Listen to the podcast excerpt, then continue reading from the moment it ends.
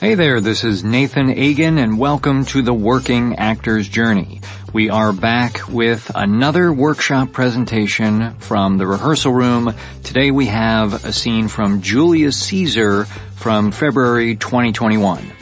The scene today is Act 1, Scene 2, pretty early in the play. Caesar is still with us.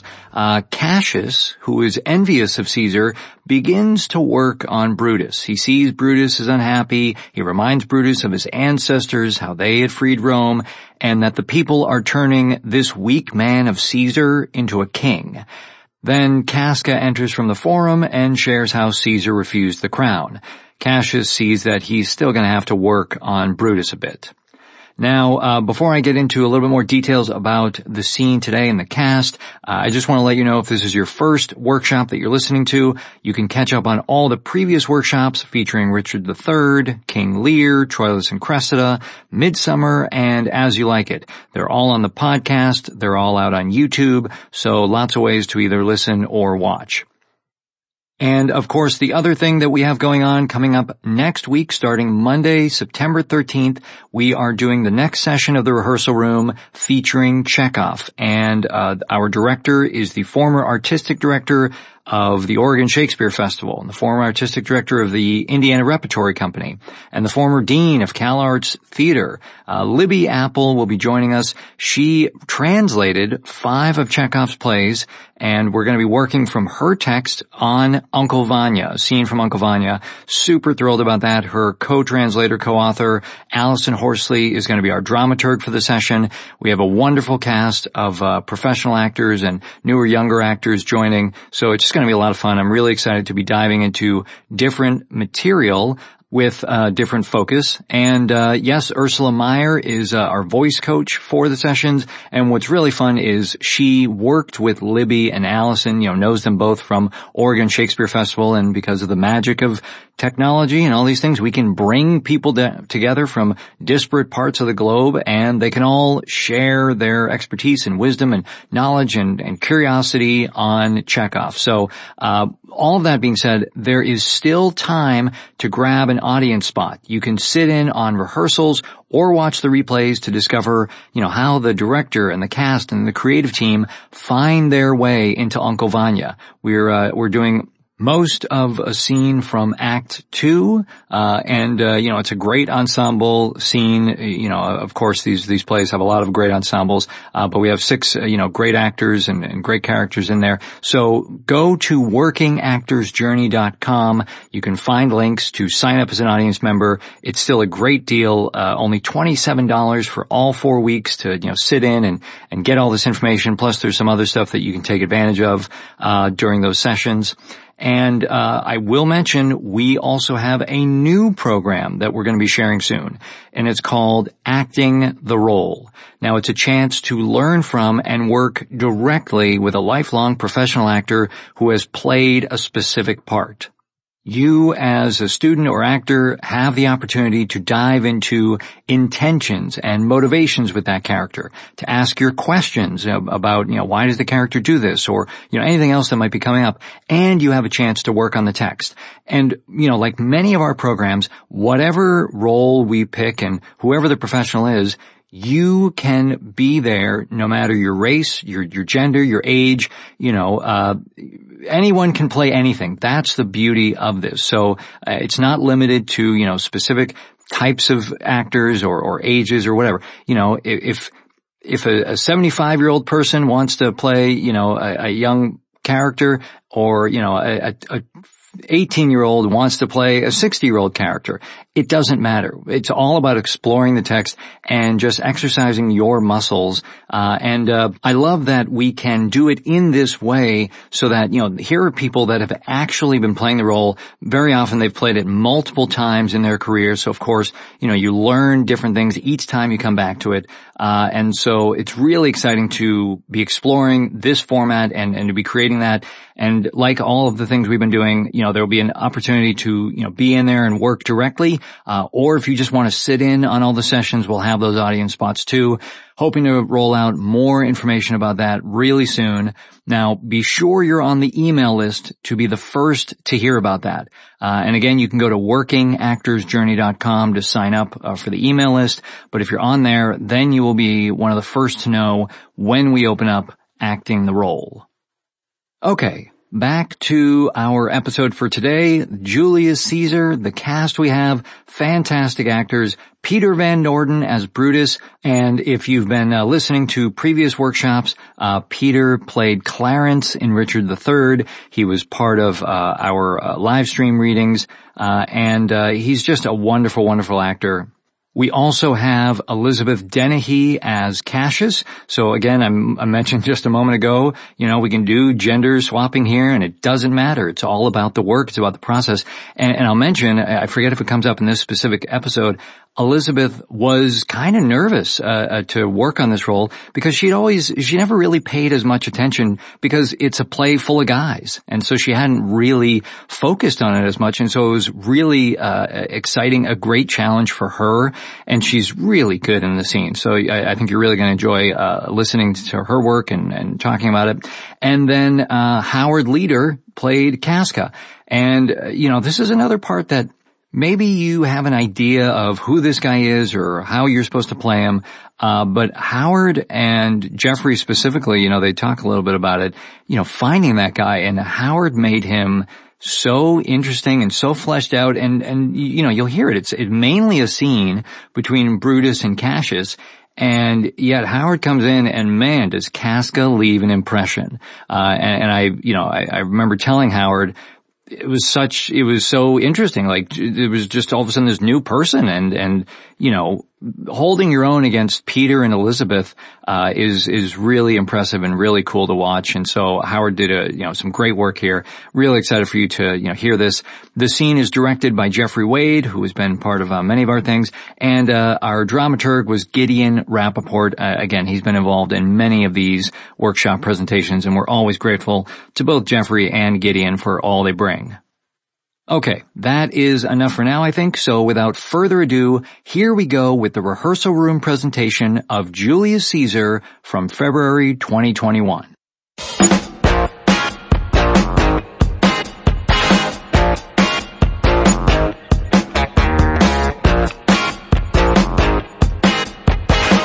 My name is Nathan Agin. I'm the host and producer of The Working Actor's Journey, which started as a podcast, and then over 2020 we did some live stream readings, and then that blossomed into these workshops that we've been doing, which have been really fun and really successful. Everybody's really enjoyed them. And so just to give you a little bit of an intro of what we've been doing here, if this is totally new to you, over a month, we have a director and a team of actors work on one scene over that month. And as any of these artists can attest to, that is an extreme luxury to be able to just work on one scene over the month. If you're doing a production, you're lucky if you have 3 or 4 weeks of rehearsal. And very quickly, you're usually getting up on your feet and staging it. And so to have the time to really just dive into this material and mine it for everything's worth, everybody's really enjoyed that. The focus has been just to really explore the text, and what's been fun about this particular group is the director, Geoffrey, has used a couple of exercises that I think really epitomize what you can do when you really have a lot of time, and maybe we'll get into some of that or discussing some of that. We are planning to do future workshops, and so we'll definitely let all of you know, about those if that's something you would like to be interested in terms of, being an actor in the scenes or observing the rehearsal weeks or just, attending this kind of night again. And we also, we're very excited to launch a coaching program so that, a number of the actors and artists that you see tonight and over the course of the week are available for one-on-one coaching, private coaching, in acting and Shakespeare and auditions and singing. So I can put that link in there as well. And when I send out the replay, I'll put out links for all that stuff as well. One of the nice things about really focusing on the text is that it allows us to do gender blind casting, age blind casting, color blind casting. If you were present for the Midsummer scene, we did on Monday, there was definitely, we definitely explored that, what the levers typically might be cast as. We just kind of threw that out the window and, involved a number of great actors. So that's been another exciting part of doing this. And, each actor that did register, for this, we have the actors that have been doing this for a long time and quite experienced. And then there were actors that were either newer or, younger. They registered, and they, in addition to doing these weekly rehearsals, worked with both a text coach and a voice coach over the course of this month. So that was really great to offer that opportunity to those actors, and they can explore even more in depth what it's like to work with these kinds of professionals. And tonight is really just a continuation of the workshop. Different groups handle these differently, but you might see the group want to go back and rework a section, try out something. So it's just kind of up to the group, but we wanted to give you an opportunity to see what it's like to, be kind of a fly on the wall, in this process.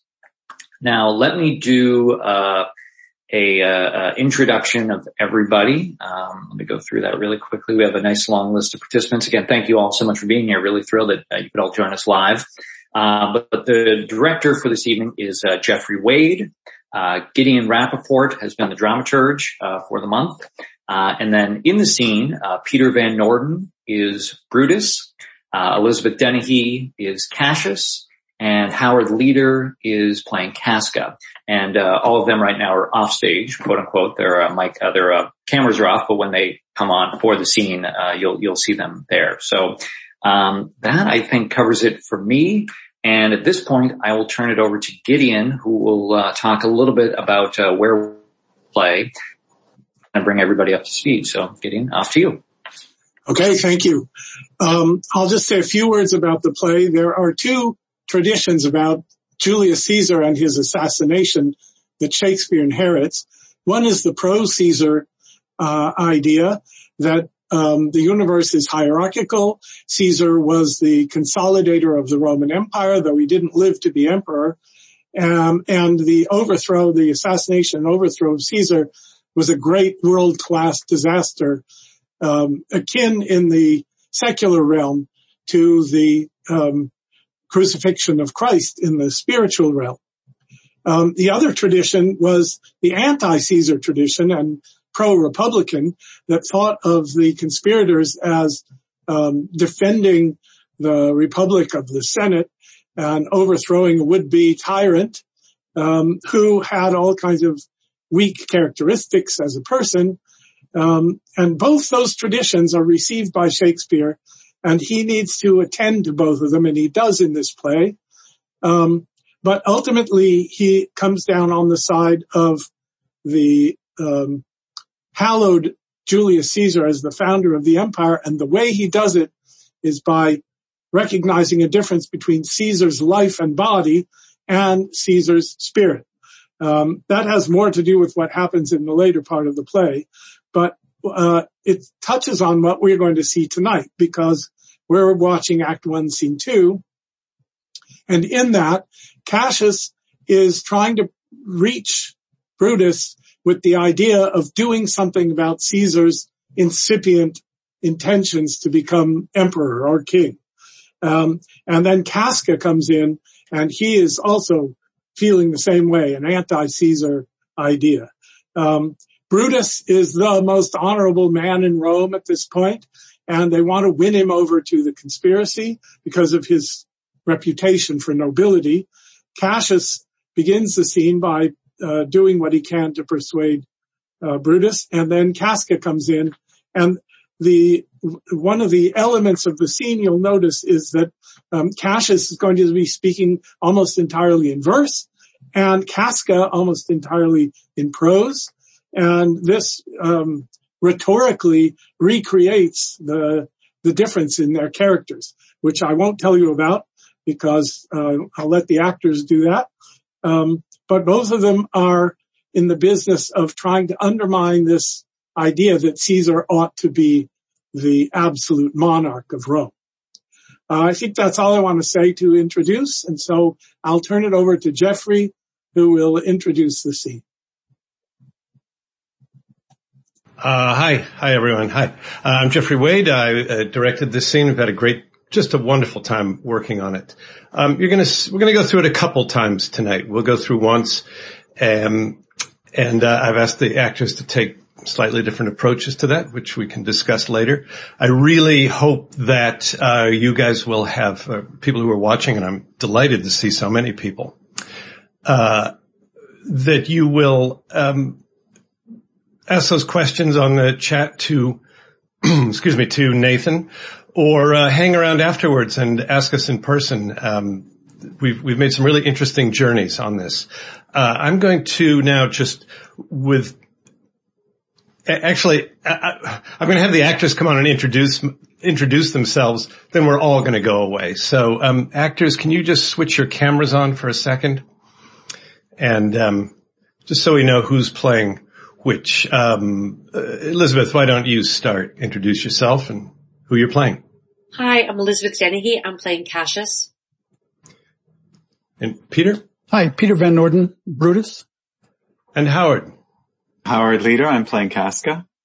Great. Now, if you guys will all go off, and I will just take one more second to say that once we get everybody gone. There we go. Good. So we're about to start. I want to give the actors enough time to settle themselves and remember all the stuff we've been doing before they start. So off we go. Enjoy. Will you go see the order of the course? Not I. I pray you do. I am not gamesome. I do lack some part of that quick spirit that is Antony. Let me not hinder, Cassius, your desires. I'll leave you. Brutus, I do observe you now of late. I have not from your eyes that gentleness and show of love as I was wont to have. You bear too stubborn and too strange a hand over your friend that loves you. Cassius, be not deceived. If I have veiled my look, I turn the trouble of my countenance merely upon myself. Vexed I am of late with passions of some difference, conceptions only proper to myself, which give some soil, perhaps, to my behaviors. But let not therefore my good friends be grieved, among which number, Cassius, be you one, nor construe any further my neglect than that poor Brutus with himself at war forgets the shows of love to other men. Then, Brutus, I have much mistook your passion, by means whereof this breast of mine hath buried thoughts of great value, worthy cogitations. Tell me, good Brutus, can you see your face? No, Cassius, for the eye sees not itself, but by reflection, by some other things. 'Tis just. And it is very much lamented, Brutus, that you have no such mirrors as will turn your hidden worthiness into your eye, that you might see your shadow. I have heard where many of the best respect in Rome, except immortal Caesar, speaking of Brutus and groaning underneath this age's yoke, have wished that noble Brutus had his eyes. Into what dangers would you lead me, Cassius, that you would have me seek into myself for that which is not in me? Therefore, good Brutus, be prepared to hear. And since you know you cannot see yourself so well as by reflection, I, your glass, will modestly discover to yourself that of yourself which you yet know not of. And be not jealous on me, gentle Brutus. Were I a common laughter, or did use to stale with ordinary oaths my love to every new protester? If you know that I do fawn on men and hug them hard and after scandal them, or if you know that I profess myself in banqueting to all the rout, then hold me dangerous. What means this shouting? I do fear the people choose Caesar for their king. Ay, do you fear it? Then must I think you would not have it so? I would not, Cassius. Yet I love him well. But wherefore do you hold me here so long? What is it that you would impart to me? If it be aught toward the general good, set honor in one eye and death in the other. and I will look upon both indifferently, for let the gods so speed me, as I love the name of honor more than I fear death. I know that virtue to be in you, Brutus, as well as I do know your outward favor. Well, honor is the subject of my story.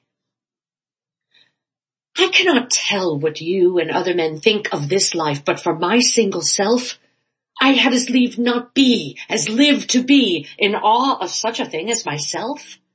I was born as free as Caesar, so were you. We both have fed as well, and we can both endure the winter's cold as well as he. For once, upon a raw and gusty day, the troubled Tiber, chafing with her shores, Caesar said to me, "Darest thou, Cassius, now leap in with me into this angry flood and swim to yonder point."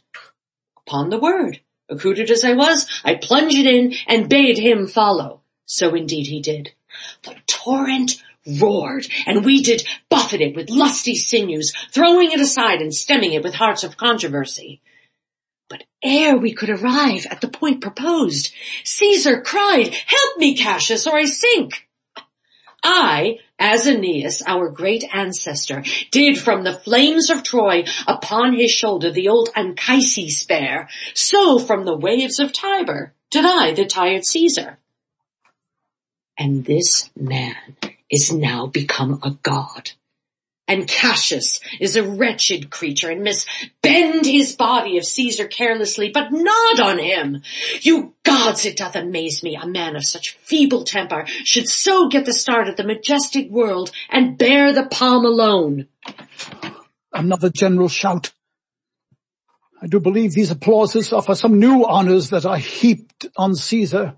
Why, man, he doth bestride the narrow world like a colossus, and we petty men walk under his huge legs and peep about to find ourselves dishonorable graves. Men at some time are masters of their fates. The fault, dear Brutus, is not in our stars, but in ourselves, that we are underlings. Brutus and Caesar. What should be in that Caesar? Why should that name be sounded more than yours? Write them together. Yours is as fair a name. Sound them. It doth become the mouth as well. Weigh them. It is as heavy. Conjure with them. Brutus will start a spirit as soon as Caesar. Now, in the names of all the gods at once, upon what meat doth this our Caesar feed, that he is grown so great? Age, thou art shamed. Rome, thou hast lost the breed of noble bloods. When went there by an age since the great flood? But it was famed with more than one man. When could they say till now that talked of Rome, that her wide walks encompassed but one man? Now is it Rome indeed, and room enough, when there is in it but only one man. That you do love me, I am nothing jealous. What you would work me to, I have some aim. How I have thought of this, and of these times I shall recount hereafter, for this present I would not, so with love I might entreat you, be any further moved. What you have said I will consider, what you have to say I will with patience hear, and find a time both meet to hear and answer such high things. Till then, my noble friend, chew upon this. Brutus had rather be a villager than to repute himself a son of Rome under these hard conditions at this time is like to lay upon us. I am glad that my weak words have struck but thus much show of fire from Brutus. The games are done, and Caesar is returning. As they pass by, pluck Casca by the sleeve, and he will, after his sour fashion, tell you what hath preceded worthy note today. I will do so. But look you, Cassius, the angry spot doth glow on Caesar's brow. All the rest look like a chidden train. Calpurnia's cheek is pale, and Cicero looks with such ferret and such fiery eyes as we have seen him in the Capitol, being crossed in conference by some senators. Casca will tell us what the matter is. You pulled me by the cloak. Would you speak with me? Aye, Casca. Tell us what hath chanced today that Caesar looks so sad. Why, you were with him, were you not? I should not then ask Casca what had chanced. Why, there was a crown offered him, and being offered him, he put it by with the back of his hand, thus, and then the people fell a-shouting. What was the second noise for? Why, for that too. They shouted thrice. What was the last cry for? Why, for that too. Was the crown offered him thrice? Aye, Mary West, and he put it by thrice, every time gentler than at other, and at every putting by, mine honest neighbor shouted. Who offered him the crown? Why, Antony. Tell us the manner of it, gentle Casca. I can as well be hanged as tell the manner of it. It was mere foolery. I did not mark it. I saw Mark Antony offer him a crown. Yet 'twas not a crown neither. 'Twas one of these coronets. And as I told you, he put it by once. But for all that, to my thinking, he would fain have had it. Then he offered it to him again. Then he put it by again. But to my thinking, he was very loath to lay his fingers off it. And then he offered the third time. He put it the third time by. And still, as he refused it, the rabblement hooted and clapped their chopped hands and threw up their sweaty nightcaps and uttered such a deal of stinking breath because Caesar refused the crown that it had almost choked Caesar, for he swooned and fell down at it. And for mine own part, I durst not laugh for fear of opening my lips and receiving the bad air. But soft, I pray you. What did Caesar swoon? He fell down in the marketplace and foamed at mouth and was speechless. 'Tis very like he hath the falling sickness. No, Caesar hath it not, but you and I, and honest Casca, we have the falling sickness. I know not what you mean by that, but I am sure Caesar fell down. If the tagrag people did not clap him and hiss him according as he pleased and displeased them, as they used to do the players in the theater, then I am no true man. What said he when he came unto himself? Mary, before he fell down, when he perceived the common herd were glad he refused the crown, he plucked me up his doublet and offered them his throat to cut. And I had been a man of any occupation. If I would not have taken him at a word, I might go to hell among the rogues. And so he fell. When he came to himself again, he said, if he had done or said anything amiss, he desired their worships to think it was his infirmity. 3 or 4 wenches where I stood cried, alas, good soul, and forgave him with all their hearts. But there's no heed to be taken of them. If Caesar had stabbed their mothers, they would have done no less. And after that he came thus sad away? Aye. Did Cicero say anything? Aye, he spoke Greek. To what effect? Nay, and I tell you that, I'll ne'er look you in the face again. But those that understood him smiled at one another and shook their heads, but for mine own part it was Greek to me. I could tell you more. Marullus and Flavius for pulling scarves off Caesar's images are put to silence. Very well. There was more foolery yet, if I could remember it. Will you sup with me tonight, Casca? No, I am promised forth. Will you dine with me tomorrow? Aye, if I be alive, and your mind hold, and your dinner with eating. Good, I will expect you. Do so. Farewell, both. A blunt fellow as this grown to be. He was quick mettle when he went to school. So is he now in execution of any bold or noble enterprise. However, he puts on this tardy form. This rudeness is a sauce to his good wit, which gives men's stomach to digest his words with better appetite. And so it is. For this time I will leave you. Tomorrow, if you please to speak with me, I will come home to you, or if you will, come home to me, and I will wait for you. I will do so. Till then, think of the world.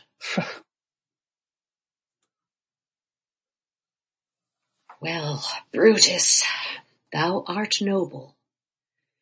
Yet I see thy honorable metal may be wrought from that it is disposed. Therefore it is meet that noble minds keep ever with their likes. For who so firm that cannot be seduced? Caesar doth bear me hard, but he loves Brutus. If I were Brutus now, and he were Cassius, he should not humor me. I will this night, in several hands, and at several windows throw, as if they came from several citizens, writings all tending to the great opinion that Rome holds of his name, wherein, obscurely, Caesar's ambition shall be glanced at. And after this, let Caesar seat him sure, for we will shake him, or worse days endure. Well, thank you. Gosh, that was really good, you guys. Really good. Do you want to come back on? Everybody come back. I hope you guys were happy with that, because I certainly was. I have a few little things, and I think we can have even more fun the next time through. But first of all, let me ask you how you guys felt after a week off and another. I've found that often taking these long breaks. I've done just a couple of shows where productions where we did a production, and there was a several months break, and then we did the exact same production again.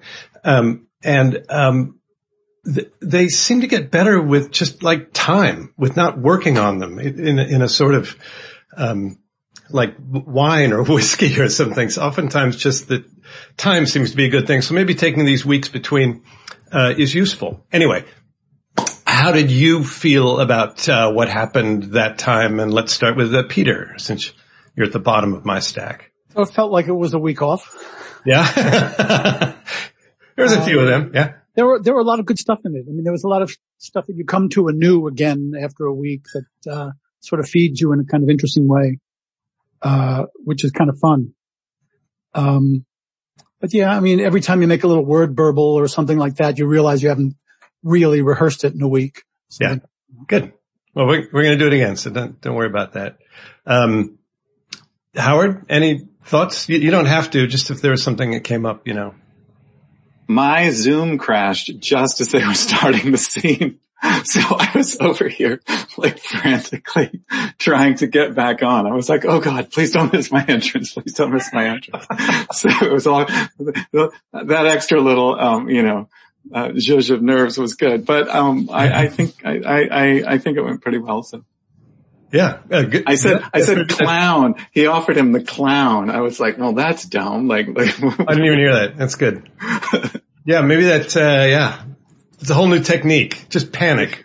Exactly. 9 seconds before you come on. Exactly. Elizabeth, excuse me. Anything in particular? I don't know if this was because I just came off of 4 hours of teaching 38 teenagers, but I felt like I was chewing the scenery. I felt like I was being like really animated, and I don't know if that was just a holdover from trying to get 38 kids motivated. I felt over the top. Well, I would reassure you that you weren't so over the top. It was perhaps slightly energizing you more than you needed. I noticed you began to sort of, I think, accelerate through some of those longer speeches more than you needed to. So I think you can take this as an opportunity to settle down. But don't feel that you were way over the top, because you weren't. It was actually really good. I'll tell you two things that I noticed that I think, might help you the next time through. And I know I've mentioned this before, and you're doing it really well. I just want you to go even further, is to make sure you stay on voice. It can get quite tempting to get all sort of TV and filmic, and since the mic is so close, we can talk that way. But it's just always better when you're rooted. Two reasons: the actual sound carries more information, and it roots you better, in terms of your thoughts or emotionally. Because the second thing was, and this may be what you felt was over the top or overacting. I think, I don't know what causes it, but I think you can be a little, there's something sort of, you're naturally a cheerful person. So there's something a little more cheerful about Cassius. There's a little too much, there's a little more smile in her than there needs to be. I'm not saying you can never use it, because it's one of your tools of persuasion, working with Brutus in particular, and it's wonderful. Let's just not have it be your default thing, right? Yeah, I hear that. Good, great. The whole thing started off, I thought, extremely well. Just, I had, for the benefit of the people watching, I had urged all these guys to really take their time, perhaps, slightly over-observe pauses and shifts in intention, the first time through, again, to reacquaint themselves with the scenes. And it was just an excellent start. The stuff around Elizabeth, can you see your face, was just terrific. You really gave him time to see if he was going to answer, and he gave the answer, and then just wonderful stuff. This is a note I've given before. This is my particular line reading, but I really like it. When Brutus says, I fear something, and I still think the better reply is, I do you fear it. So that do is operative, not fear so much. It's what, Dakin Matthews would call old news. The fear part of that is old news. Peter, excellent as always. Just be a little careful of drifting into a slightly mid-Atlantic speech. That happens sometimes. You know what I mean? It gets just a couple of times. And now I gotta look, because I made a few actual line notes here. Cassius, you'll probably get this next time, but I'm just gonna say it. It is very much lamented, Brutus, that you have no mirrors, as will turn your hidden worthiness into your eye, that you might see your shadow. One thought, right? There's a comma in there, but don't give it a lot of weight. Again, this is from my mind. Cassius, only because you have so many words. Around line 104, Gideon can correct me here if you want. The line is, I was born as free as Caesar, so were you. The I and you, I think, are the antithesis there. And it's kind of the start of a thought. It's I always forget this. Is that a spondee where we have a emphasis? It's not an iambic foot. A trochee. It's a trochee. Trochee. Spondee is two stresses. Two stresses, yes. The trochee. Anyway, I was born as free as Caesar, so were you. Right? It's not an as. Don't give her that as. I was born free. I was born free as Caesar. Yes. Sorry. My mistake. That's okay. I just didn't want her to hear it wrong. No. Yeah. So is that, again, this is interpretation, but I get to be the director, so I'll tell you what I prefer. The fault, dear Brutus, is not in our stars, but in ourselves that we are underlings. Again, they've put a comma in here, but in ourselves that we are underlings. I like it better if it flows straight through. You got that? Again, fielder's choice, but that's what I prefer.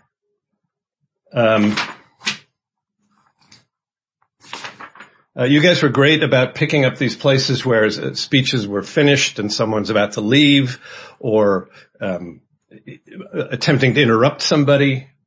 Great stuff. Brutus, this is a line for you way around 195, talking about the people who are walking in. It's another one that would be better flowing together. And again, this may be it's been a week. And Cicero looks with such ferret and such fiery eyes as we have seen him in the Capitol. All one thing. You broke it up more than it needed to be.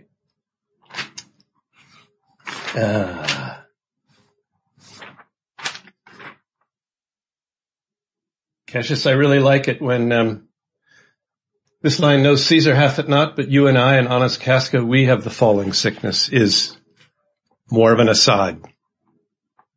Okay? And honest Casca, but you and I and honest Casca, we have the falling sickness. Yeah.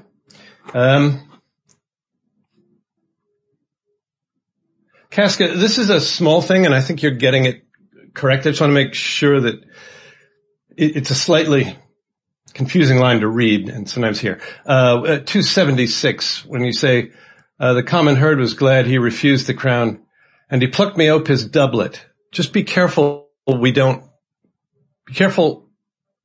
Make sure we know that plucked me up means he opened his own doublet. Not that he asked me to open his doublet. Called an ethical dative. Pardon?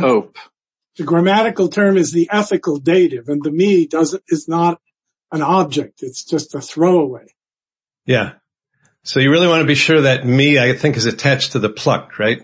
Plucked me up his doublet. Yes. Okay. Mm-hmm. Not plucked me up his doublet. You see what I mean? There's a tiny little difference there. Because I know the first time I read that, I always think, what? He asked Casca to pull his doublet open? Yeah, that's what it sounds like. Yeah. I don't think I wrote anything else down. Cassius, think of the world was terrific. The bit where we were thinking, I remember I referred to Iago in the what now, you know, I've forgotten what the Iago line is, but what shall I do? How am I going to work this out? I think you can, again, afford to give yourself a little more time. I think I sort of decided the break comes for who so firm that cannot be seduced. Give yourself a nice little break there. It's like all people are like this. Okay. Now specifically, how am I going to deal with this case? Okay. Give yourself the time there. Gideon, do you have some things you want to throw in? I have a bunch of what Peter just called word burbles, and I'm happy to go over them if people would like, and a couple of suggestions. So we'll go back from the start at line 34. Brutus, of that quick spirit that is in Antony. You left out the in. Right. Peter at line 51, construe rather than construe. I know it when I did it. I knew you did. 62, Cassius. You paused after turn, and I think it's an enjambed line, so you want to get through to the end of the thought. You have no such mirrors as will turn your hidden worthiness into your eye. 103, Cassius. In awe of such a thing as I myself, I think you left out the I. In awe of such a thing as I myself. 111. We talked about making this a real question. Darest thou, Cassius, leap into the flood and swim to yonder point? Throw the voice up there for it to be a real question. 117. But ere we could arrive the point proposed, you're adding the at, and there's no at there. 145. Am I going too fast, Elizabeth? Okay. All right. 145. This is my general everybody note. Two is two and not ta. And I just heard to find ourselves. 151. I want you to try hitting that instead of name. You've been talking about Brutus and Caesar. What should be in that word Caesar? Why should that name? See if that works. 166.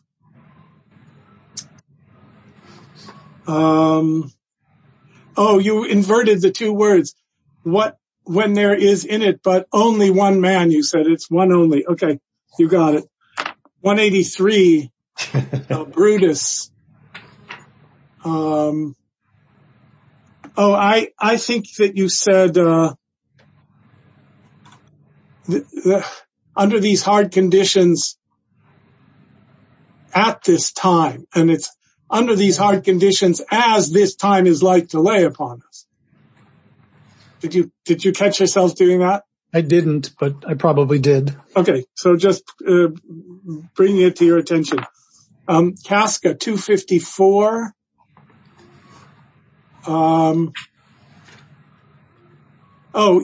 You're still pausing after still before as.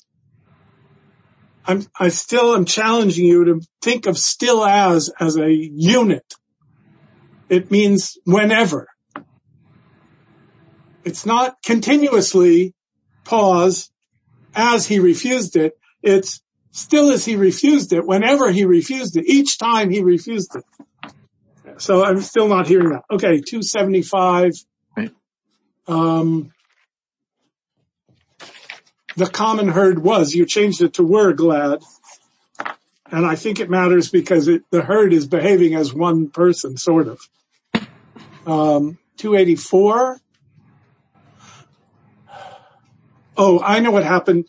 Instead of pausing after hearts and then making but the real beginning of the next phrase, you finished hearts and then you said but, and then there was a long pause and then you went into the rest of the sentence. And I just think that's that's an example of where I say the audience falls through a trap door. Like, what are we supposed to get from the but without what follows it?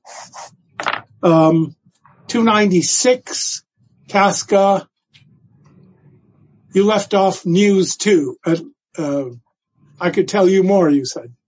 Oh. Yeah. More news too. 322, Cassius. What was my note? Oh, I think you can hit from a little bit to mean, away from. I see thy honorable metal may be wrought. It can be manipulated away from what it is normally disposed to or what it is naturally disposed to. So that the from doesn't just mean wrought because of or wrought by means of, but wrought away from. Great. You got me? Okay. You nodded. And the last one, 332, I think you can bring out that word ambition. It's really summing up the scene, and it's the thing they're afraid of about Caesar, that is his ambition. And so I think in those letters you're going to have thrown in at the windows, the point is you're going to glance at Caesar's ambition, which is going to move people to resist. That's line 332. Got it? Good. That's it. Good work, guys. Really good work. Great. So having said all that, a lot of those were very small things and continuations of things we've been working on. I just thought it was a super first go. So now we've had a chance to go through it and relax into it a little bit. So let's do the whole there's no need to work any section. I just want you guys to, shake shoulders out, take a few deep breaths before we get started again. I mean, really physically settle yourselves back down. And let's go through it again. And as opposed to being quite so deliberate as we had hoped to be the first time, just one of the, again, for those of you who are listening, one of the techniques we like to use, and I use, and everybody here enjoyed, was what's called an Italian rehearsal. So I'm not looking for that kind of pace through the scene, but let's just feel free to keep it moving. Again, observing all that wonderful stuff you've found, those questions that are real questions, those really significant breaks when you change your intention or try to take a new tack on a thought or make a discovery all those wonderful things. Keep those in. So I'm going to go away, and I really want you, Elizabeth and Peter, to give yourselves a good few moments before we start this again. And we will just wait for you. Thanks.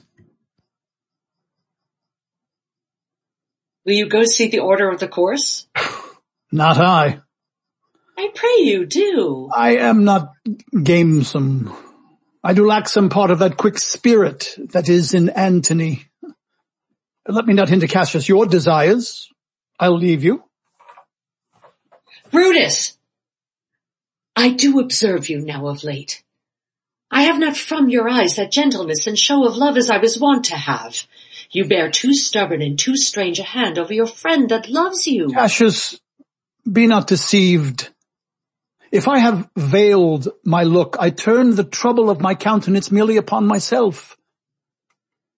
Vexed I am of late with passions of some difference, conceptions only proper to myself, which give some soil, perhaps, to my behaviors. But let not, therefore, my good friends be grieved, among which number, Cassius, be you one, nor construe any further my neglect than that poor Brutus, with himself at war, forgets the shows of love to other men.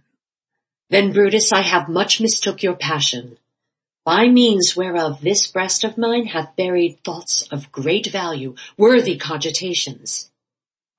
Tell me, good Brutus, can you see your face? No, Cassius, for the eye sees not itself, but by reflection, by some other things. 'Tis just. And it is very much lamented, Brutus, that you have no such mirrors as will turn your hidden worthiness into your eye, that you might see your shadow.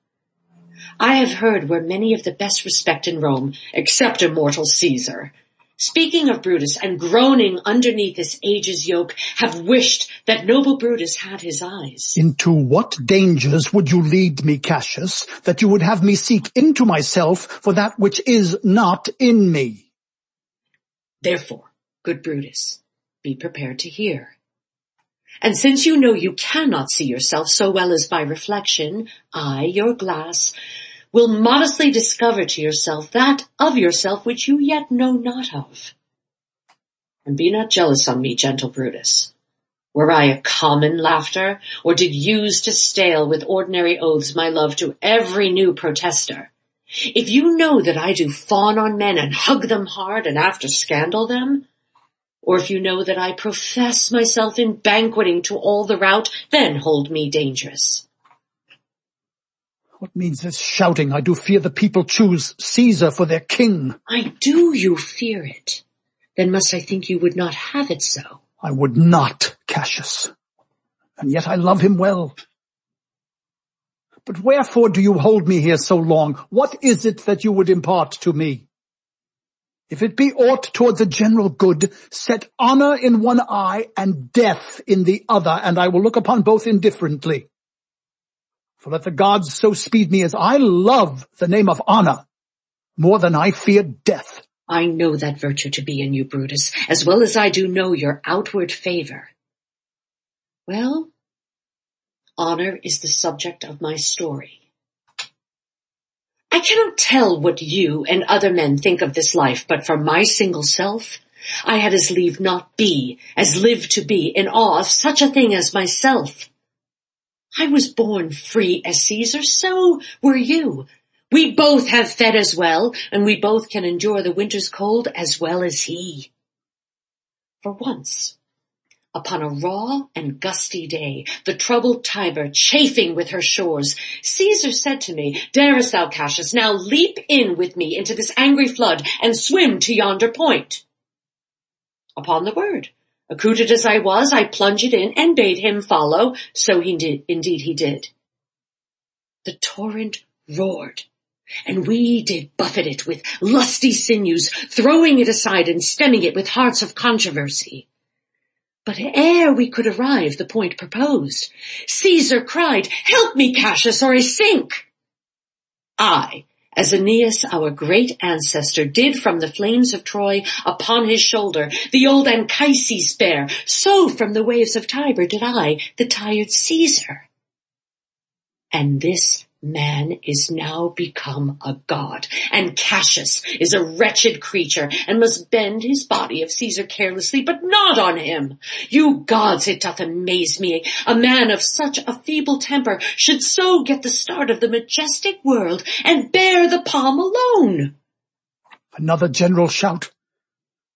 I do believe that these applauses offer some new honors that are heaped on Caesar. Why, man, he doth bestride the narrow world like a colossus, and we, petty men, walk under his huge legs and peep about to find ourselves dishonorable graves. Men at some point are masters of their fates. The fault, dear Brutus, is not in our stars, but in ourselves that we are underlings. Brutus and Caesar. What should be in that Caesar? Why should that name be sounded more than yours? Write them together. Yours is as fair a name. Sound them. It doth become the mouth as well. Weigh them. It is as heavy. Conjure with them. Brutus will start a spirit as soon as Caesar. Now, in the names of all the gods at once, upon what meat does this our Caesar feed that he has grown so great? Age thou art shamed. Rome, thou hast lost the breed of noble bloods. When went there by an age since the great flood? But it was famed with more than with one man. When could they say till now that talked of Rome, that her wide walks encompassed but one man?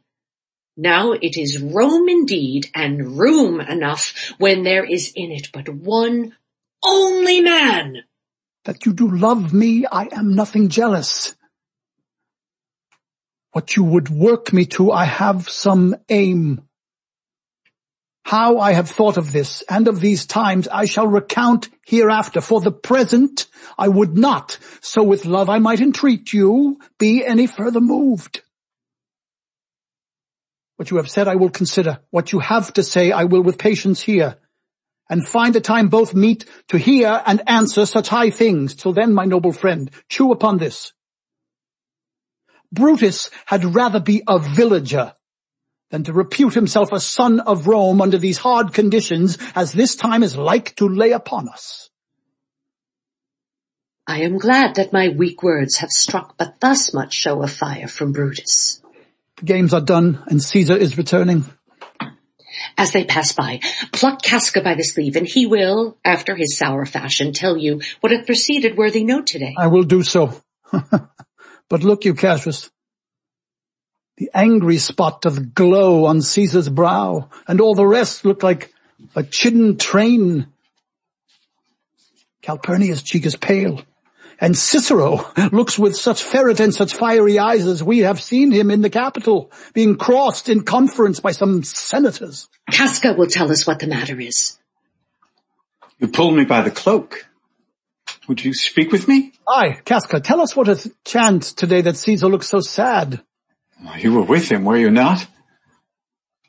I should not then ask, Casca, what had chanced. Why, there was a crown offered him. And being offered him, he put it by with the back of his hand, thus. And then the people fell a-shouting. What was the second noise for? Why, for that too. They shouted thrice. What was the last cry for? Why, for that too. The crown was offered him thrice. Aye, Mary was. Then he put it by thrice, every time gentler than other. And at every putting by, mine honest neighbor shouted. Who offered him the crown? Why, Antony. Tell us the manner of it, gentle Casca. I can as well be hanged as tell the manner of it. It was mere foolery. I did not mark it. I saw Mark Antony offer him a crown, yet 'twas not a crown neither. 'Twas one of these coronets, and as I told you, he put it by once. But for all that, to my thinking, he was fain to have it. Then he offered it to him again. Then he put it by again. And to my thinking, he was very loath to lay his fingers off it. And then he offered it the third time. He put it the third time by. And still as he refused it, the rabblement hooted and clapped their chopped hands and threw up their sweaty nightcaps and uttered such a deal of stinking breath because Caesar refused the crown that it had almost choked Caesar, for he swooned and fell down at it. And for mine own part, I durst not laugh for fear of opening my lips and receiving the bad air. But soft, I pray you, what did Caesar swoon? He fell down in the marketplace and foamed at mouth and was speechless. Tis very like he hath a falling sickness. No, Caesar hath it not, but you and I and honest Casca, we have the falling sickness. I know not what you mean by that, but I am sure Caesar fell down. If the Tagrag people did not clap him and hiss him according as he pleased and displeased them, as they used to do the players in the theater, I am no true man. What said he when he came unto himself? Mary, before he fell down, when he perceived the common herd was glad he refused the crown, he plucked me up his doublet and offered them his throat to cut. And I had been a man of any occupation. If I would not have taken him at a word, I might go to hell among the rogues. And so he fell down. When he came to himself again, he said, if he had done or said anything amiss, he desired their worships to think it was his infirmity. 3 or 4 wenches where I stood cried, alas, good soul, and forgave him with all their hearts. But there's no heed to be taken of them. If Caesar had stabbed their mothers, they would have done no less. And after that he came thus sad away? Aye. Did Cicero say anything? Aye. He spoke Greek. To what effect? Nay, and I tell you that, I'll ne'er look you in the face again.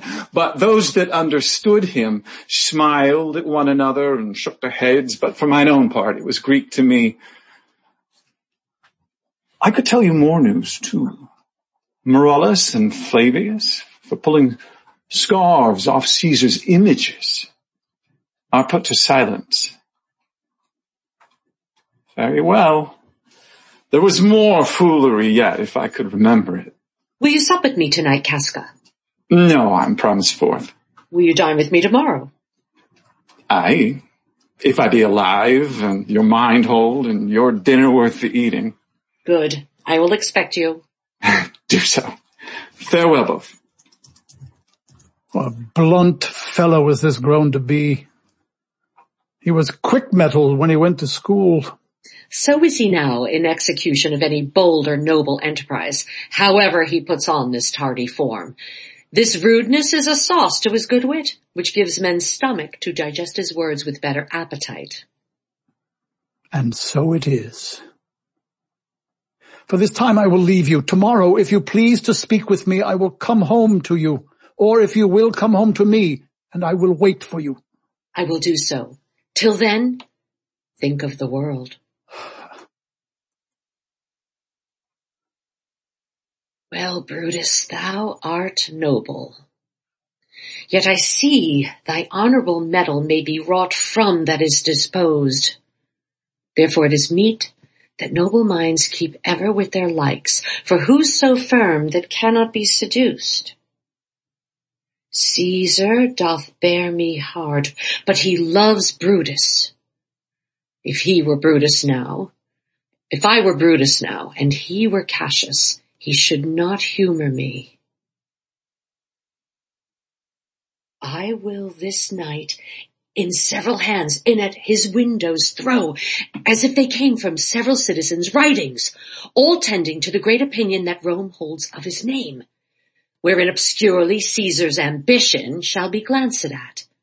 And after this, let Caesar seat him sure, for we will shake him, or worse days endure. Well, that was fantastic. That was really good, y'all. I have really. I mean, there's no point in giving little corrections because there aren't any. I hope that people are watching saw how effectively all of you guys could take notes on the fly like that. Elizabeth, when you said "think of the world" this time, it sort of made my hair stand on end. That was really good. There was lots of just wonderful stuff throughout. I think I'll open it up to you three, first of all, to speak in general, and then I'd like to have each of you speak a little bit about working on these characters, or we'll just combine it all. And actually, Howard, I'd like to start with you because Casca is obviously the least well-known of these three characters, and you have made a remarkable journey in the course of defining this guy who I think all of us thought was, you know, what's the deal with Casca, you know, other than just reporting information, and you've made him into a quite a fascinating character. So talk to us a little bit about that particular journey, because I think it's been very impressive. Well, I think for me, the note that you gave me you gave me two notes that really helped me a lot, but the one that was really the most, I think defining was thinking about, you described the scene as Casca asserts his primacy, and suddenly it became, not just this long beat about sort of snarky reportage, but it became that I was really trying to impress something upon them or gain status via them. You know, I think throughout this first half of the play, you feel these guys constantly jockeying for status amongst each other.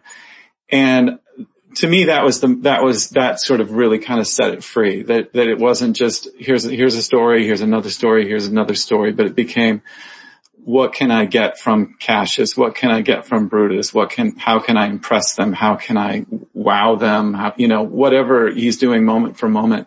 That was really useful. The other note that was really great, I think, was, you know, I'd always thought of him as just sort of this rough hewn, character, and you had described him at some point as this sort of front porch lawyer or front porch politician or something like that, you know, sort of in the tradition. And then I sort of, I don't know, I just kind of latched onto the visual of Will Rogers with this kind of, aw shucksy, you know, and then here's some folksy wisdom, and here's, you know, here's how the world works kind of thing. And that really helped me a lot to kind of, to, you know, just to ground him in something that was a little more real. Great. Very interesting. And I'd like to point out that, Howard did some actual research on the actual guy, which was quite fascinating, to see how, Shakespeare, I mean, he's a real person, or he was a real person. Shakespeare took that information, again, Gideon, please correct me, that he'd learned from Plutarch and used some of it, and discarded other parts of it, the parts that didn't really serve the play. It was an interesting little bit of research. Let me move now to Elizabeth, because can I ask a question before sure. you oh yeah to the next person? Yeah. Howard, I only took three notes this time, but they were all things that I wanted to ask you about, the three of you. At line 280, 81, 82, when you're reporting what Caesar said, I just wonder, and Geoffrey, you can give your opinion here, what it would be like if you imitated Caesar's voice in those two lines. He said, you're obviously speaking in the third person, but would it be fun? Would it be fun to do it in the kind of, I don't know, self-glorifying voice that Caesar uses in the marketplace? Sure. Good question. When he said he desired their worships to think it was his infirmity? Yeah. That's an interesting idea. Yeah. Isn't that interesting? It just occurred to me this time for the first time. Anyway, I just wanted to throw that out. Sure. I think there's several places through the scene where he could do that too. Yeah. When he yeah. I admired the way all of you sort of took the opportunity to do that, to make your disparaging remarks really disparaging, or to, when you're mocking Caesar, you know, that was great. And the whole thing had this wonderfully, clear and contemporary actually feel to it. I mean, we could understand it so well And when you were doing your thumbs in the suspenders guy, Howard, or I think Elizabeth, at some point you actually did put on a funny voice. It sounds like normal speech, with the way we actually talk all the time. It's extremely well done. So, Elizabeth, I just wanted to ask you about how you felt about doing this. I know at one point, I mentioned something about, not seeing yourself as doing a man's role, a woman doing a man's role, but as Cassius as a woman. And, which I think you managed to pull off really interestingly. And, do you want to talk about that or anything else in the course of working on this character? It's very different from anything I've ever done before. I'm thinking of angry women in Shakespeare, like Margaret and Paulina, and they are so emotional. And so keeping all of that, it's not in my wheelhouse, this. So keeping everything in and like not being like, please like me, like I was before, which is a holdover from definitely working with teenagers. Please like me, please. Yeah. Like me. Please be quiet. Yeah. And so I think that I realized that must be a default for me. And so this, whipped my ass. I mean, really did. It was really hard to just be like, I'm not taking anything personally. And I don't know if that's because of Shakespearean women being so emotional and everything exclamation points. Think of Joan of Arc, think of Paulina, Queen Margaret, and this not being that way, but using all of the words for the long game. Yeah. It's different. Yeah, very different for me and any other role I've ever played in Shakespeare. That's terrific. I mean, I think there are certainly women. Oh Christ, Winter's Tale is classic. Yeah, she's Hermione, and Rosalind. They aren't emotional women. They have deep emotions, but they're not. They're not screaming queens either. I think you did terrific work. I think it's often a default thing. I notice it in many actors, men and women, but frankly, women more often. This is nothing on you, but I'm sure you notice it too. We'll add a little smile, or we'll do something to take the heat off, or the deep intention of what we're saying. I think it's something we all have to be careful of to. Which you really were executed well on this last time. But all the way through, it got gradually more and more as you were willing to make Cassius you rather than your idea of Cassius. It got really rich. So well done. I mean, what I say to my students all the time, you can't play equality. You have to play the action. And, I think, you're at sea a little bit with take away. I'm not going to show the audience how I feel about anything. Just what my goal is, achieving my goal. This was really, I can't think of the words, but very, very, like, that's everything in this scene. That's everything. Yeah. Don't show us how you feel about everything. Don't play equality, play an action. And so I had to really, really stay focused on that. Great. Peter, got anything to add?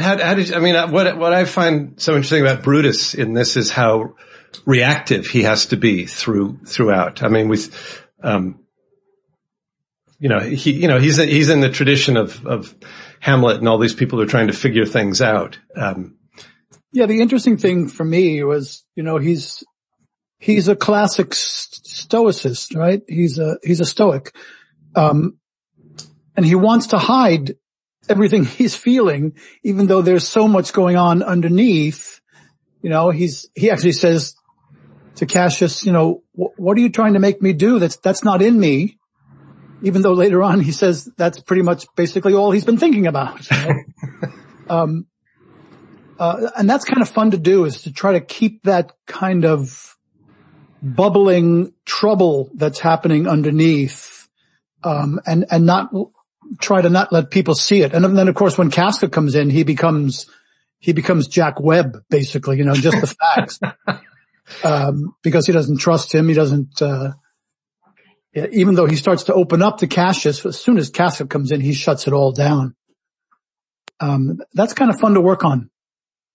It is. A terrific job. And I actually took a note on, what is it when you say, I wouldn't have asked you if I were there? Yeah, exactly. Freaking hilarious. You guys all mined such great humor from this, you know, with your mockingness, with, and I'm a great believer in injecting as much humor as you can into, particularly into tragedies, because it humanizes the people, makes you miss them more when they're gone. I have a question for Peter, if you don't mind. Please. I'm done. Peter, I want to know how one can do this. If you look at line 179. Yes. Shakespeare inverts the words. He says both meet to hear and answer. And I think that both modifies hear and answer, both hear and answer. But he interrupts it with that word meet, meaning appropriate. So I want to know whether, because I don't know how I would do it, but I want to know whether there's a way to make the both jump over to applying to hear and answer and not let meet get in the way. Do you know what I mean? I do. It just seems to me a really interesting problem in speech. Yeah. When you first read it, it seems as if he's saying that we will find a time to both hear and answer such high things. But maybe what he's saying is we'll find a time to meet, to both meet, to hear and answer. But he's not saying both of us. He's not saying, oh, find a time both. No, because he'd have to say to meet. There's no to. Yeah. I think meet here means appropriate. I agree with you, but I also have to say that when I hear Peter do it, I understand it as, I'll find a time to hear an answer. I did too. I think that's what I hear. So it seems to be working. It was working, but it's working so well that I've never thought of it before. But when I actually looked at it, I thought, well, that's odd. He put that word meat in the way. Anyway, I wanted to pose that as a Shakespeare speech challenge. It's a conundrum. I think there's a lot of ways to sort of play with it. Yeah. Well, I'm sort of done. And our people are, and Nathan, you want to come on? I just, once again, you three, super duper work. Really good work, and lots of fun to hear it grow. Yeah. Wonderful work. And, to jump right off what Gideon said, you know, even with a great group of actors, to see how this, grows from the first week, just to kind of read it and then just from week to week, it's really wonderful. I will attempt to go through the chat window and pull everything out that people have been sharing. Just a reminder again, if you have questions, you know, you can write them in the chat, or I will try to keep an eye out if you want to use the Zoom hand function, or if you're brave enough to you know, just turn your mic off or turn your mic on, I should say, unmute yourself, and you want to ask a question, please feel free. I did want to say, you know, we kind of brought it up on Monday.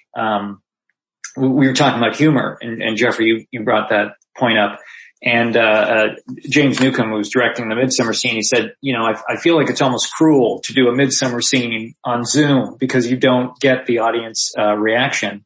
And I was thinking about that more. You know, and I think absolutely there's something to be said about that reaction. And obviously, you know, there was some funny parts to the scene, but it's almost like it keeps the actor more honest, in this medium, because you can't play for laughs to some degree, that you have to play the scene straight, so to speak. And so, rather than an actor night after night going, oh, here, you know, they're really going to laugh at this. They're really going to enjoy this. It almost forces you to really play the circumstances of the scene. But and yeah, I'm sure there were more than just me laughing at many parts of this. So there were some applause emojis flying around during some of the or after some of the scenes. But let me see what people have said. Yeah, some bravos and excellence. Eleanor said, taking a day off from juggling practice lets one unlearn one's mistakes. So taking a week off from a play might let one unlearn the canned readings one has gotten stuck into. Very possible. Maggie says, Elizabeth, after the first run, I loved your emotions. I say it totally worked. Marcelo also says, I certainly didn't think it was over the top. Jill says, fantastic point, Elizabeth. Cassius, when played by a woman, appears to utilize so many different tactics that are unexpected. Let's see. Jean says, I want to say thank you. It's been so long since I've had a chance to sit in and watch some really wonderful actors and a great director work on Shakespeare. You all were wonderful. That's what some of the comments have been. Again, yeah, please, those listening and watching, feel free to, ask any other questions or share any other feedback. I just had a couple, things I wanted to ask. Howard, kind of on the point Geoffrey was talking about, this dramatic structure where you have two established, actors in a scene or two established characters in a scene and then a third comes in. It is really interesting to see that third character be able to hold his own against two other characters. And I think to Geoffrey's point, you really worked and I really enjoyed hearing what you were working on, as the actor and the character, because, I think you did really hold your own. And suddenly, even though we had been watching Brutus and Cassius, now it was like, well, what's Casca doing and what's going on here? So I think that, it was just a really great journey to see you come into that scene and be as strong of a presence, as the two characters that we had. So, you talked a little bit about that, but I just wanted to share, that was my perspective watching it. I would like to ask you though, since you signed up to be part of this workshop, what your journey has been kind of working on this and working with this group and doing the text work and doing the vocal work. If you could just share a little bit about that process. Well, I was really grateful this came along right when it did. Gigi Birmingham turned me onto it, and I've been doing a lot of Zoom acting class over this last year, and a lot of it was very monologue and soliloquy focus, particularly, doing Shakespeare.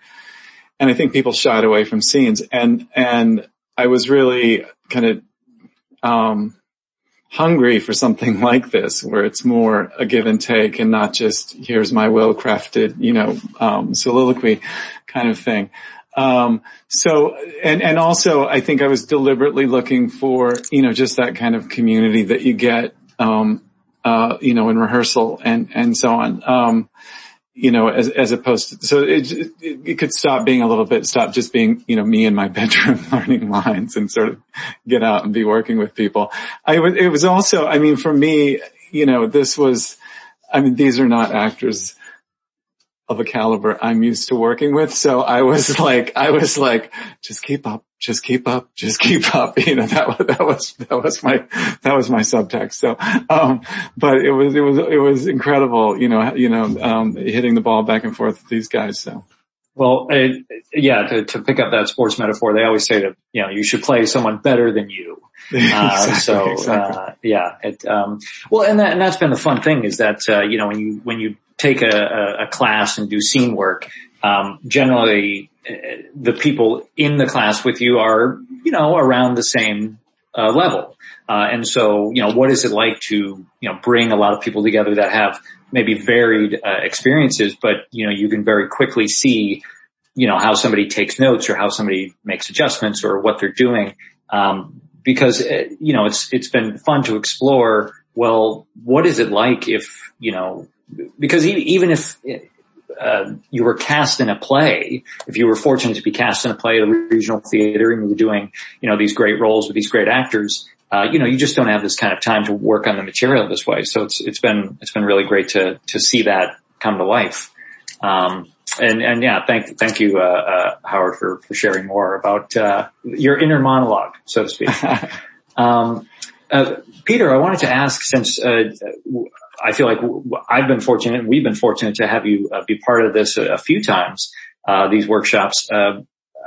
How have you, what's been your experience of continuing to explore, characters, in this way, in this length of time, you worked on, Clarence and now, Brutus, what's been your journey with this or your experience? So all three roles that I've done here, Falstaff and yes, Clarence and now Brutus, I've never done.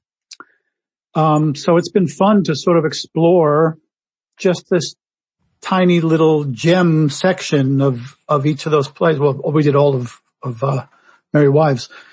But, for me, it's just, it's the joy of having the opportunity, basically, to sort of dig into these fascinating characters, and even if it's only, one scene, it requires an enormous amount of work and an enormous amount of concentration and dedication to bring it to life as well as it needs to be brought to life, in terms of choosing characterizations and understanding the verse and how best to express the verse and things like that. It's always very satisfying to have the opportunity to work with really good people. Both Howard and Elizabeth were terrific.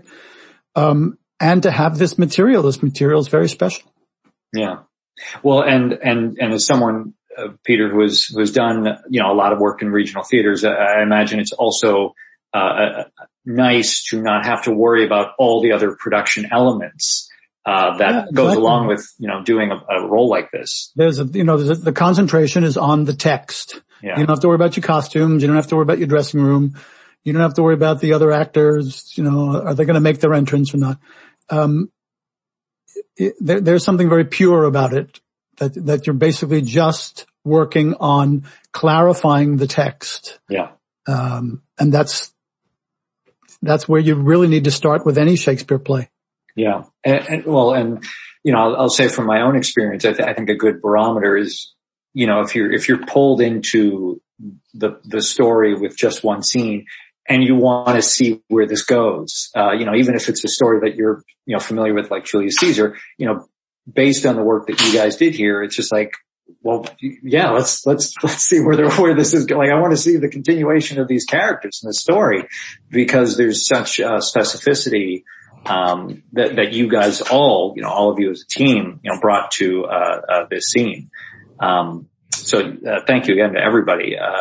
I'll mention another comment here. Joe said, Elizabeth as Cassius wants to manipulate and convince without being obvious, to conspire without sounding so, and instead to be somewhat chummy instead. I thought she hit that spot well, but wonder if Elizabeth is thinking that way. So, Elizabeth, did you have any comments on that? I'm going to read that again if you need me to. Yeah, I'd hear it again. So it says, Elizabeth as Cassius wants to manipulate / convince without being obvious, to conspire without sounding so, and instead be somewhat chummy. I thought she hit that spot well, but I wonder if Elizabeth is thinking that way. Yes, I think that I was thinking of being more inviting, more welcoming rather than bombarding. Come along, we have a plan and it's going to be great. Everything's going to work out just well, just beautifully. Yeah, being more inviting. Yeah. Okay, cool. Great. Well, good. As I've said, or I said the other night, or here, this would be a good time for me to remind everyone, you can sign up for the other evenings that, we're doing. We have, King John tomorrow, Thursday, February 11th, and then we have As You Like It on, Friday. And I just put a couple links, let me actually put the links in the chat. There we go. So you can sign up again, free tickets for Thursday and Friday of two more great groups of actors, directors, and then if you're interested in the private coaching, a number of the people you've seen here, and you will over the week, are there for you to work with. I want to make sure everybody has time to ask their questions or leave their comments as they need to. But otherwise, we can kind of wrap up, and all the actors and the creative team with this, you guys can all just stay put. We'll I'll move you back into the green room, so to speak. But once we're done here. Let's see. I think it's Jules says, truly amazing how mining the text lights the scene up. It was such a treat to watch notes and experience the difference between take one and take two. Yes, I agree. It was really, it was almost fun seeing two versions of the scene that I Geoffrey, I don't know if what your take was, but it, to some degree it was like, well, yeah, both worked. I mean, like the, and it's, both worked. And, I know you'd mentioned, you had talked about two rehearsal techniques that we used. Yes. And I mentioned, I'll just say this real quick because nobody's asking any questions. One, the first one we used, I think, I can't remember now when we do it. I think in the second week. It involves going incredibly slowly through the text, and it's trying in a way to deal with the Zoom medium, where I ask the actor, whoever is speaking, she has to look down or look on the wherever she has the script, pick up as much of the lineage as she can, whether that's three words or three sentences, and then give it directly to the camera. Don't look down. Don't look at your partner. Look directly into the camera. The other person in the scene spends his time watching her and nothing else, not looking at his script, not getting ready. It's slow and kind of painful at first. And then the person who speaks next doesn't look down until, he's sort of received the energy. It's like acting 101. When you've received the ball of energy, when you think the speech is over, that's when you look down. But most of us are generous and thoughtful actors, and as we know the other person is approaching the end of their line, we tend to look down so that we can pick up the cue and then give it right to them. This gets around that, so that each person, as much as possible, speaks directly to their scene partner for as long as possible. It's a long, laborious thing, but it works extremely well. It gives everyone a chance to really mine the text and get some kind of connection with their scene partner. That's one technique. The other one, which we do a following week when we've had a chance to really work scenes, do little notes, do line notes. It's fantastic having a dramaturg right here all the time to get scansion correct and all kinds of things. We go through and do what I call an Italian rehearsal, which is also extremely demanding. They're often sort of thrown away as just line runs. But the essence to me and to those of we all enjoyed doing it, so the people who enjoy doing it, is to go through as quickly as you can while maintaining your intentions, maintaining even the pauses. Instead of making it one beat, you acknowledge it and move through. But there's never a break between lines, and it forces you to act on the line. It forces you to move through things quickly. It forces you to connect thoughts, and it's marvelous, particularly with Shakespeare. Although I find it works with almost everything. It forces you, the actor, to pick out the operative words. You simply don't have time to wander through the sentence, thoughtfully, examining each tree in the forest. It forces you to really pick up operative words, and then, of course, next time through, you hang back a bit. So those are the two things that Nathan was referring to earlier. Yeah, thank you, Jeffrey. Just thought I'd add that. Yeah, no. Everybody was wondering what our secret sauce is made of. No, thank you for bringing that up. And it is great that, with both of those exercises, I can't imagine any play rehearsal that would have time to do that one line at a time technique on stage, and even Italian runs, you're doing the whole play. And so just to be able to really narrow down, it's wonderful that we have that time here to do that. I wanted to also ask Gideon, if there was anything that you wanted to share of your experience, working on this scene. I know you have had a long career of working on Shakespeare, but just in terms of this specific scene, or what your journey has been over these last few weeks. Well, I'll quote a neighbor of mine. I asked how he was doing months ago in the height of the lockdowns. And he said, I'm an introvert with OCD, so I'm in heaven. So I'm feeling like that on Zoom. I really don't like Zoom at all. I really like to be in the theater. I like to work face to face. But I've been basking in the heavenly pleasure of being allowed to give notes all the way through the process and see people take them and make the thing better. And it's a luxury to me, because as I've told my colleagues, the most I get from most directors and play schedules is one day to respond to a table reading, and then maybe the opportunity to pull actors aside and work with them individually while they're not on stage. So I'm always kind of rushing to fill in my notes between, blocking and tech rehearsals and all the other stuff, costumes. So in this medium, I'm feeling the luxurious pleasure of being able to work with superb actors on the text and watch them bring how I understand Shakespeare's meaning alive. And it's thrilling. It's just absolutely thrilling. And I'm very, very grateful to all the participants for putting up with my line notes, because in the end, I think it's rewarding for me, for sure, but it's also, I think, rewarding for the audience. Yeah.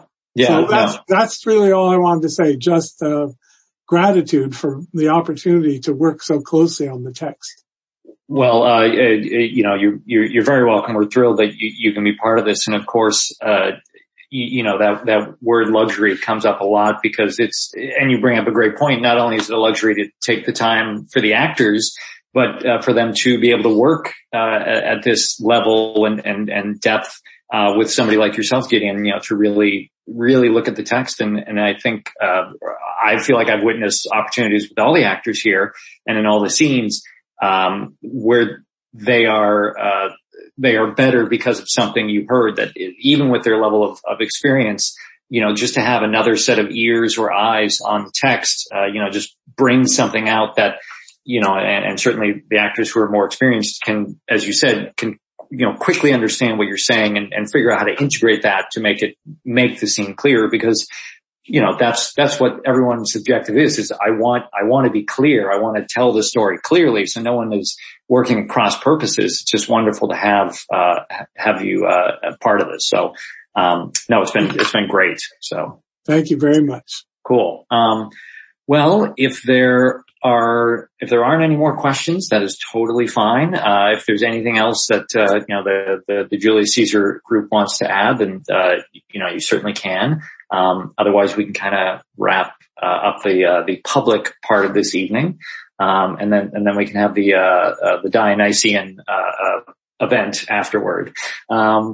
Yes. Can I just quickly that I sort of scrolled through some of the names of people who are watching here, and I just want to say thank you to all the people I know who didn't.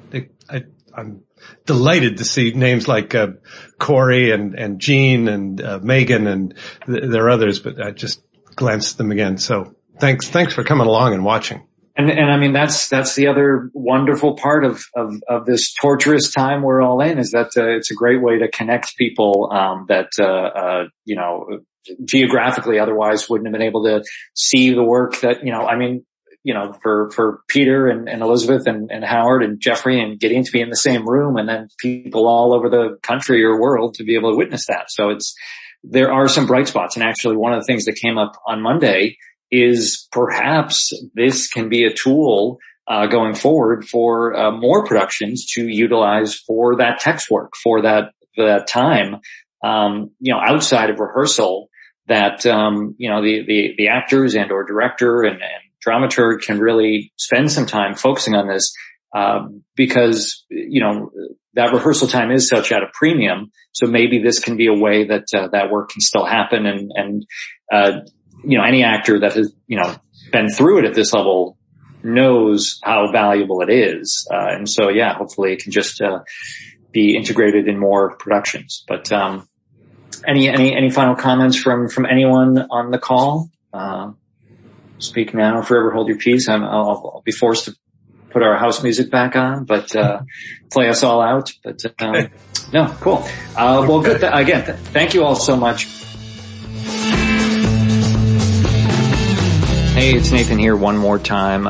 Thanks so much for tuning in to that entire presentation. I hope you enjoyed it as much as I did. I love going back. I mean, every time I watch these, I'll learn something new.